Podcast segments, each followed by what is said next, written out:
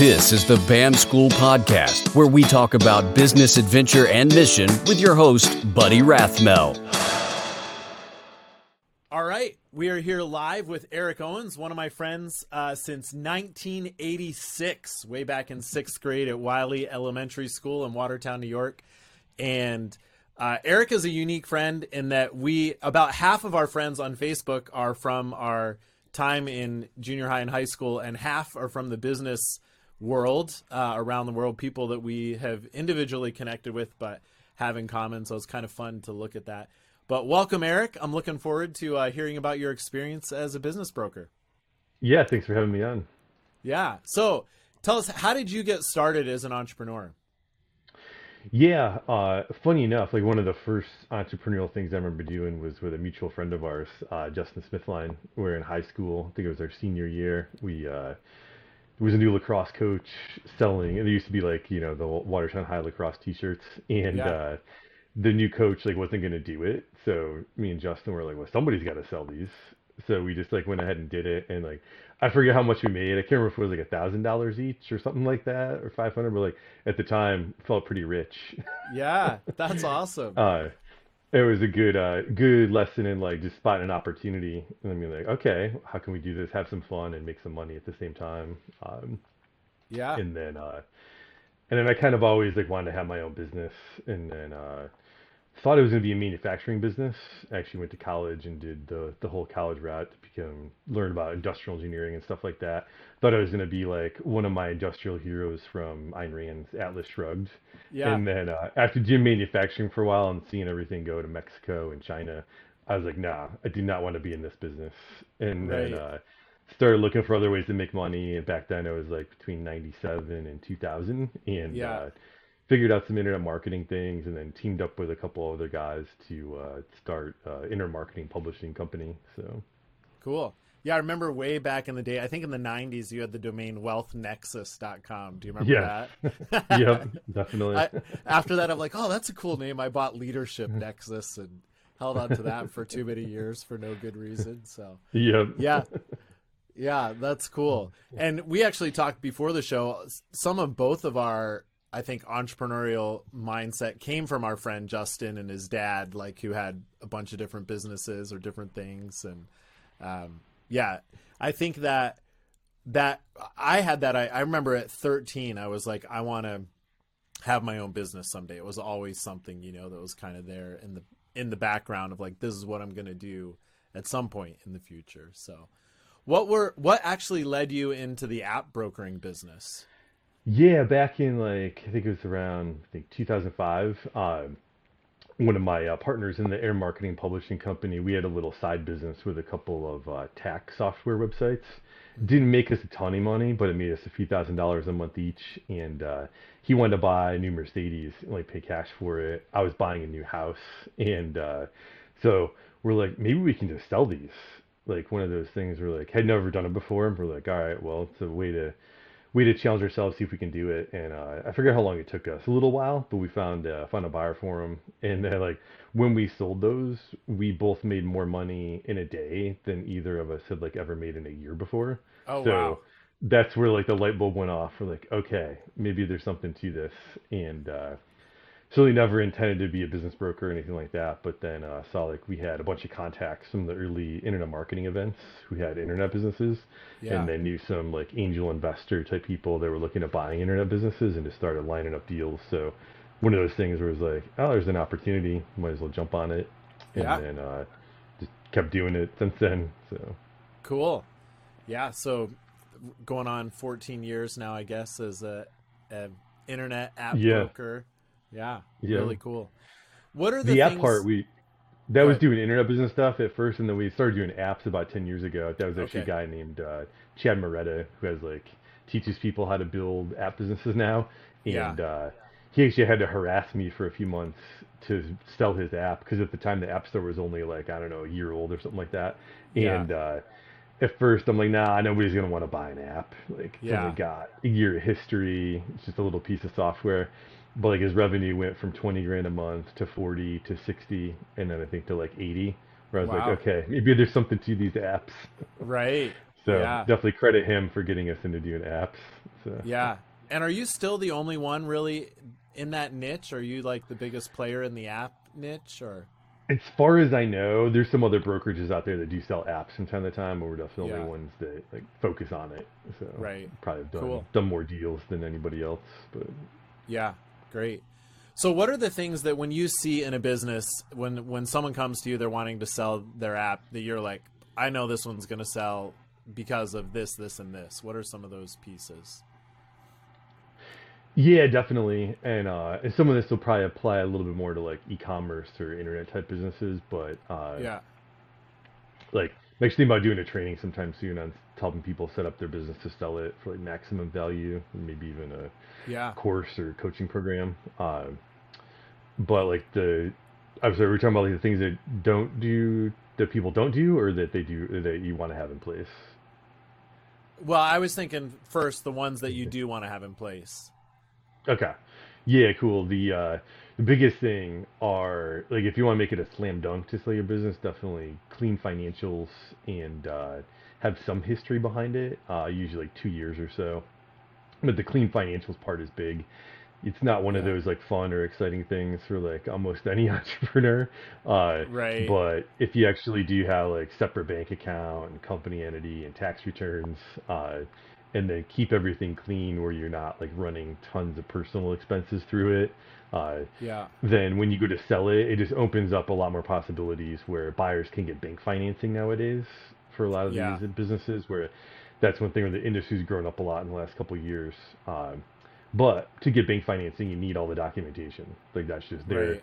their game. So if you want to play that game, you need to have the right things in place. Uh, but the biggest thing for sellers is like then you have more buyers who can buy it, 'cause- and you can get a better price for it. So that's Right. the the biggest thing for sure. Yeah. Uh, And with apps, you know, I know in traditional you know, brick and mortar businesses, there's typically a, a chunk of seller financing as part of the deal.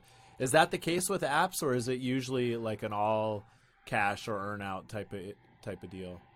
Yeah, we get a lot of deals done that are all cash, and Yeah. uh, I think it's partly just the nature of the buyers for it, and then, uh, but I would say like the e-commerce type businesses that we do, those ones are more they do have some seller financing involved, especially if there's bank financing. They usually Yeah. want sellers to carry some of it, like even if it's like five or ten percent, but some Right. amount for sure. Right. And what are the things that sellers should be doing for their business but typically don't do? Yeah, like I said, the clean financials is a huge one, and then uh, like there's no necessarily a perfect time to sell, uh, but one of the things I see people where they lose out on a lot of money is like they have their current business and then they come up with some bigger idea. You know, almost every entrepreneur ends up with multiple ideas, so they take their foot off their gas on the first business Mm. and start working on the second one. So inevitably, the first one declines, and then Yeah. they're like, "Yeah, maybe I should just sell it." Uh, Yeah. But then, like once it goes into decline, you can still sell it just for a way lower price. And Right. then, uh, or some people try to sell when the business is in what kind of a steep decline, and you know, nobody wants to catch a falling knife. I don't care, Right. even experienced buyers. Uh, Right. Even if you can explain the reasons why it's declined, buyers typically want to buy something where it's flat or growing, ideally. So. Yeah. Yeah, that's a Um, re- that's a great idea. And so many businesses, I you know, it's like, why are you selling? Ah, I have other interests. You know, there's other things that I want to be doing, and that's really good advice to think about. Think about selling before you really invest in another project while it's still on the upswing. I know one of Yeah. the one of the things. Yeah, That's, like if- go I just if you start thinking about a bigger idea or start getting burned out, like that's the Yeah. time to just sell. Then Yeah. Yeah, one of the things that I just heard recently that kind of seemed counterintuitive is if you're thinking of selling your business, even three, four years from now, start getting your personal finances out of it, pay more taxes. Like you said, have clean financials, but you want to pay more taxes because the multiple that you're going to get on the business is going to make up for for it in the long run, you know. But people Yeah. want to like hide as much income within the business as they can right up until the last day and then try to put ad backs and different things in, but it doesn't look as good for the buyers in that case. Right, definitely. Yeah, if you save thirty grand on taxes now, but it costs you three hundred thousand dollars later, it's not a good ROI. Right. So tell us about a deal that uh, fell apart for you. What what made it fall apart? Uh, yeah, definitely. I mean, there's we've had a few, uh, not too many, but a few. Uh, Yeah. one thing, one we had it happen a while ago was the uh nutritional supplement business where, like, they had two different products, but it was all through Amazon, Uh, and uh, had a deal in place where there was a doctor that was going to buy it, a guy who was an actual brain surgeon, and uh, he was going to buy it, all set to go, and then two days before closing, Amazon killed the main product. Like oh. sellers hadn't done anything wrong, like couldn't get a reason out of Amazon on why they killed the product, but that was like 80% of the revenue for the business. Uh, Oh man. yeah, so that deal that deal fell apart where it's one of those things where like if you're dependent on one platform or even one marketing uh, platform like Facebook or whatever, uh, Yeah. it just makes your business so high risk Yeah. um, that that's a big thing. We we were cool about it, cool with the uh, the buyer. We actually helped that buyer buy a different business. Uh, Yeah. and then uh, that same seller had a different, a larger supplement business that we ended up helping them sell for like 1.5 million. So Oh wow. it, it ended up working out pretty well for everyone in the long run, but that was pretty devastating to the uh, the seller and even the buyer because there's a lot of work that goes into getting a deal that close and then Right. have it not happen. Um, Yeah. Tell tell. I know last year you had a huge deal. Tell us about that. uh, yeah, definitely. Yeah, we had a couple. Actually, last year I think we closed like our largest e-commerce and uh, and app deals.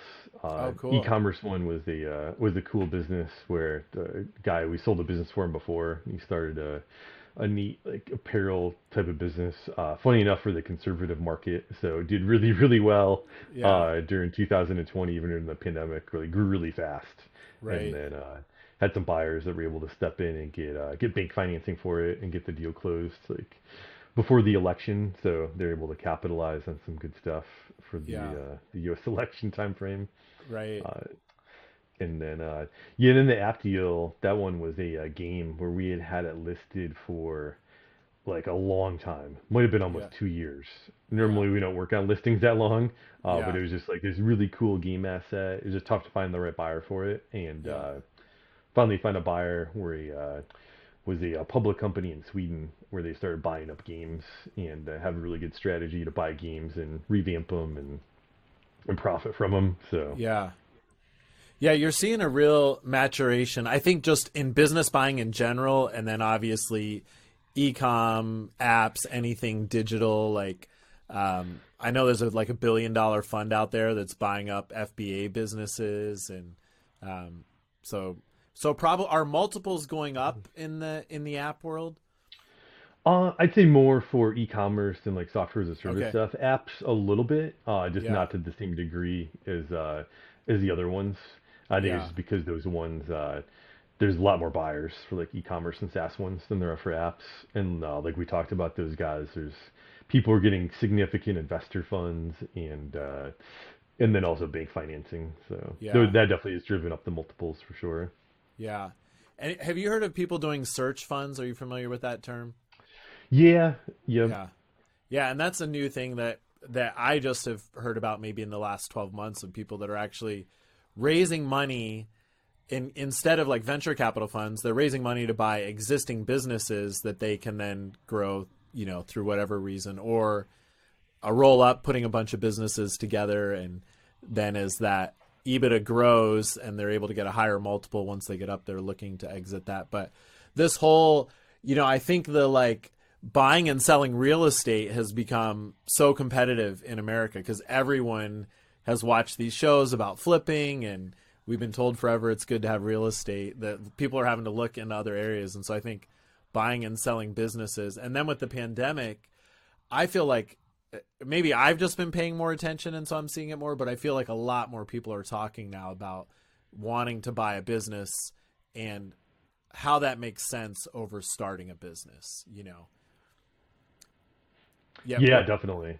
Yeah. yeah. Uh, yeah, I know like the COVID stuff impacted some people when it first hit. Uh, Yeah. it's been interesting to see though, like when, when it first happened back Mar- last March, we had deals in motion where I don't know, I think it was around like 300,000 in commission revenue for us from deals that it got killed. Like all the deals Wow. got because people were too afraid to do anything for a short amount of time.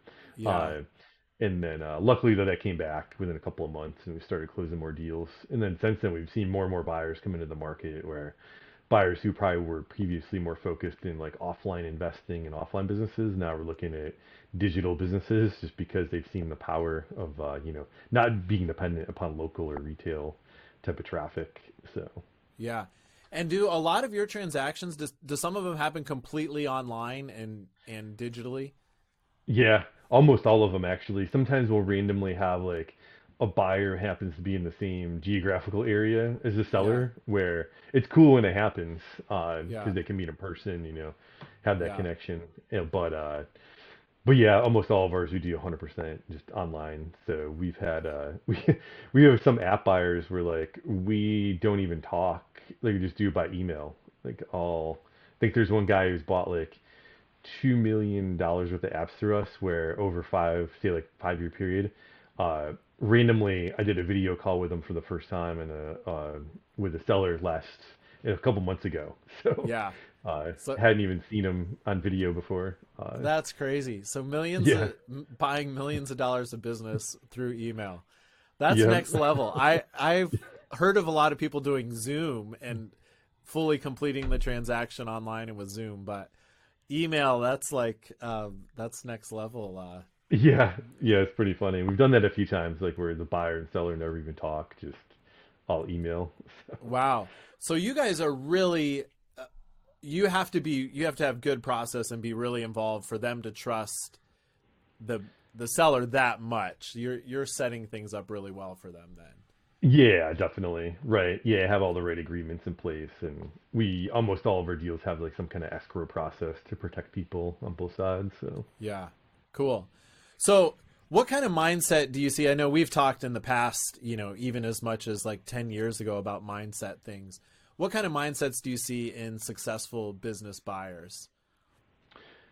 Yeah, definitely. Uh, that's a good question. Uh, uh one thing I see with them is like they treat it as like a long term, long term game versus yeah.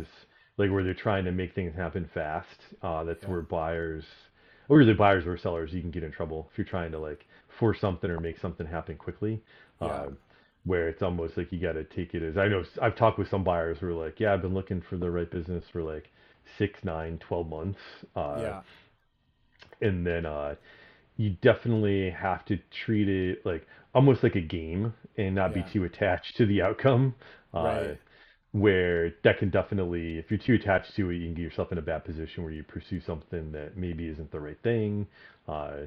Or just the fact also too you definitely need to be resilient like when you get into doing the like business acquisitions it's definitely not for the faint of heart uh, yeah. even when things go perfectly almost it still is a roller coaster process to get it across the finish line so uh, right.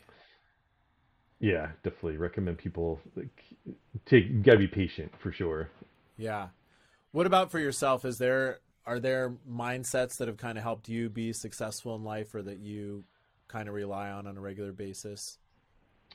Uh, yeah. I mean, I think the biggest thing has been uh, like when we work with sellers, we definitely have them when we can work with people ahead of time to make mm-hmm. improvements in their business. Uh, that's like my favorite thing because then you get in the mindset of like looking at a business as an asset where you can yeah. make improvements and uh, that helps people see helps people get through some of the dark times of being an entrepreneur like when things do not go well uh, right. uh, if you have that mindset of like you're building an asset versus like it's just something that you do to make money uh, yeah. then you can make decisions and investments that are better for you long term uh, yeah how would you encourage someone that's that you know they're like okay i, I want to buy a business or i want to buy an app i want to buy a e-commerce store or even just in general like they're looking to buy a business what advice would you give to that person?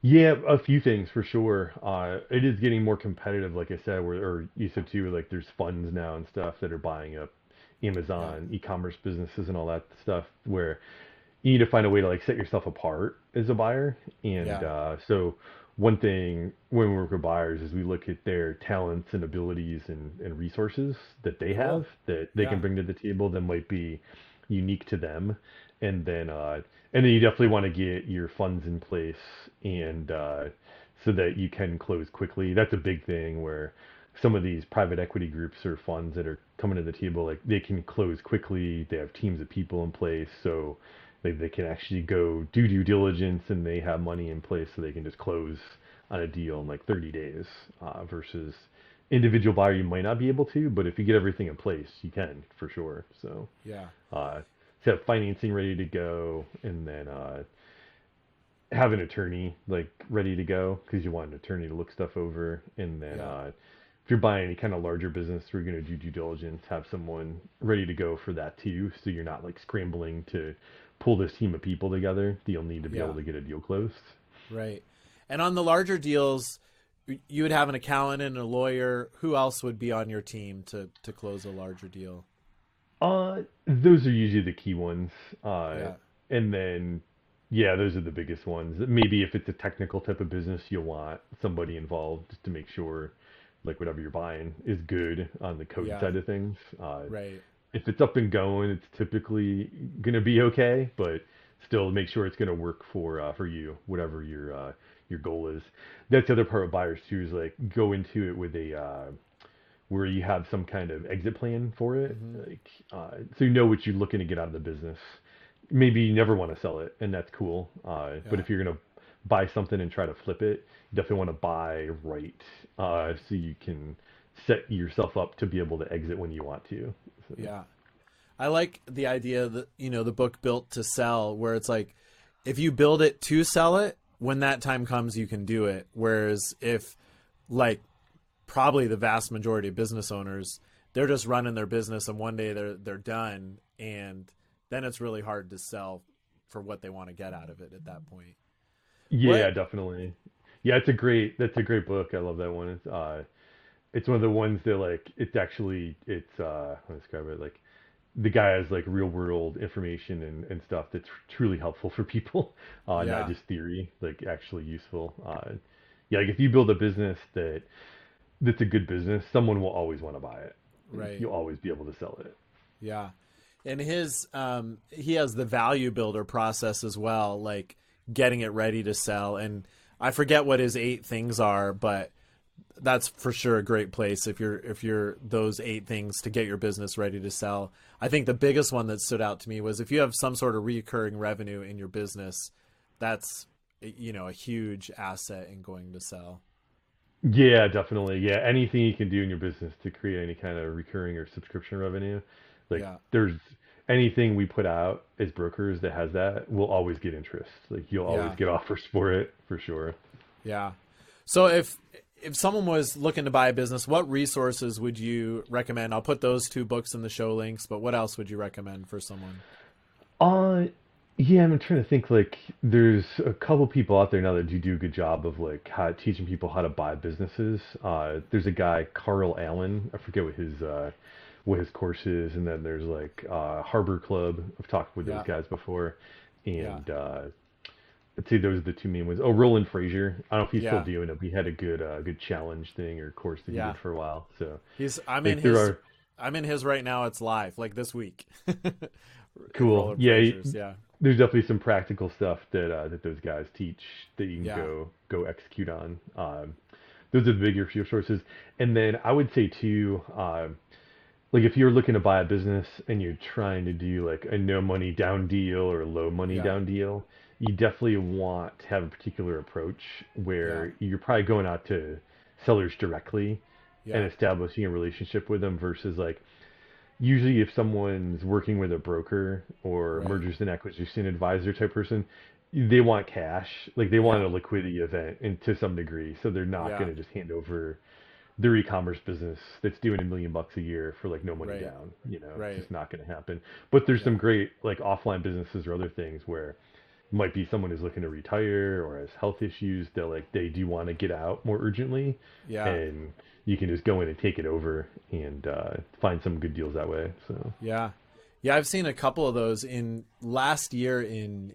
June when we I I'm in Thailand and we couldn't leave and come back, but I saw a business that I had seen in Florida that went from 1.4 million selling price um, down to 400,000 and the the EBITDA was 750,000 a year. And so I'm like, "What?"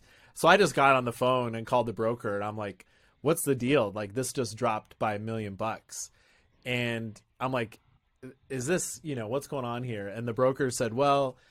He's got 20 homes paid off in Palm Beach. He has his own plane, his own car he had the, this business was you know he had a deal going for a couple months financing fell through and he's just like i'm done i don't want to walk back into the office ever again and it was it was this kind of situation where if you could you know and he's and he was like honestly the guy would take a quarter million right now like for a business that's doing three quarters of a million he's like he just Yeah. wants out and it was a pretty cool business model pretty simple um, he'd had an innovative way. He was he was doing um, LED lighting in parking lots, and most of his money was reoccurring because it was going back and replacing those once a month in government places and malls and stuff.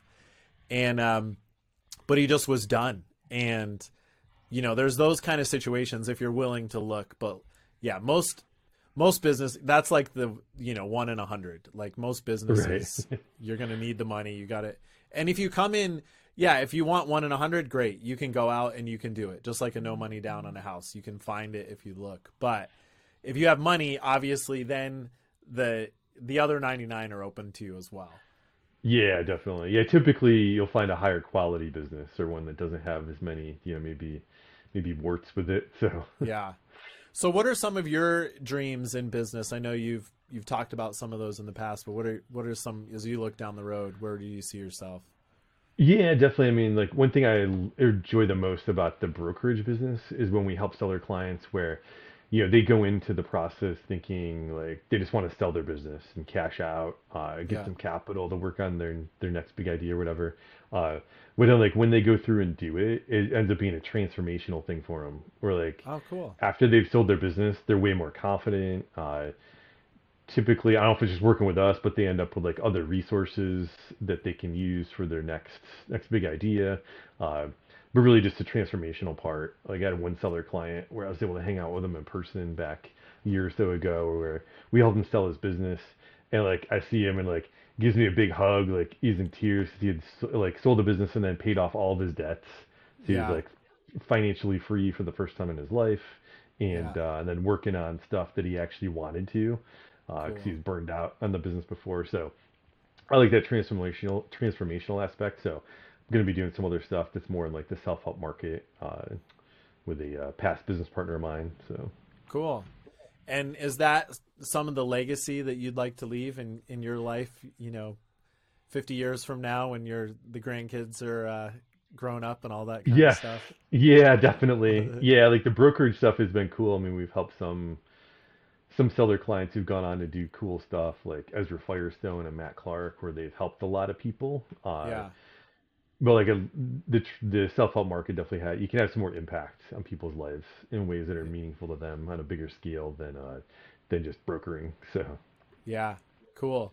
Yeah, you know, I was actually thinking about it this morning. In um, one of my biggest moments of shame in life is when I pulled out your chair. I think it was in eighth grade, and on Halloween was it eighth grade uh, or seventh? something like that, seventh or eighth grade, I forget. Yeah, yeah, You cracked your head on the desk behind you, and I I came and saw you at the nurse's office, and I remember you had one of those airplane pillows that was completely soaked red with blood, and uh, and it and since then I've been like anti pranks and like stopping people because I've seen like you know if they're not good natured, so many pranks, even if they are, so many end badly. But also since I don't know if it's because of that or the way I'm wired, but I always try to stop and help people in accidents or those kind of things. But just that little like a little moment, you know, can can totally uh, change the direction of your life. So how can What's funny is like I barely I barely remember that. The thing I remember about that most was that the uh, like the teacher that like walked me down to the nurse's office. I thought she was gonna have a heart attack. Oh, really? I don't even remember who the teacher was. I just remember she was really Yeah, mad when she came back. She might have even been a sub. right. Which, yeah, crazy. So, how can our listeners get in touch with you uh, if they'd like to follow you? Yeah, definitely. They can always reach out to us at uh, appbusinessbrokers.com and then uh, or by email. You can reach by email. It's just eric at appbusinessbrokers.com. So Okay, cool. And I'm I imagine you're on LinkedIn and all the places where people sit. yes, Yep, Okay. definitely. Cool. Well, thanks so much, Eric. This was uh, informative definitely. and fun, and uh, thanks for being our guest. Yeah, happy to be on. Thanks for having me. BAM School, facilitating a global, self funding, disciple making movement through business. Thanks for tuning in to the BAM School podcast. Find show notes, free courses, resources, and more at 4bam.com.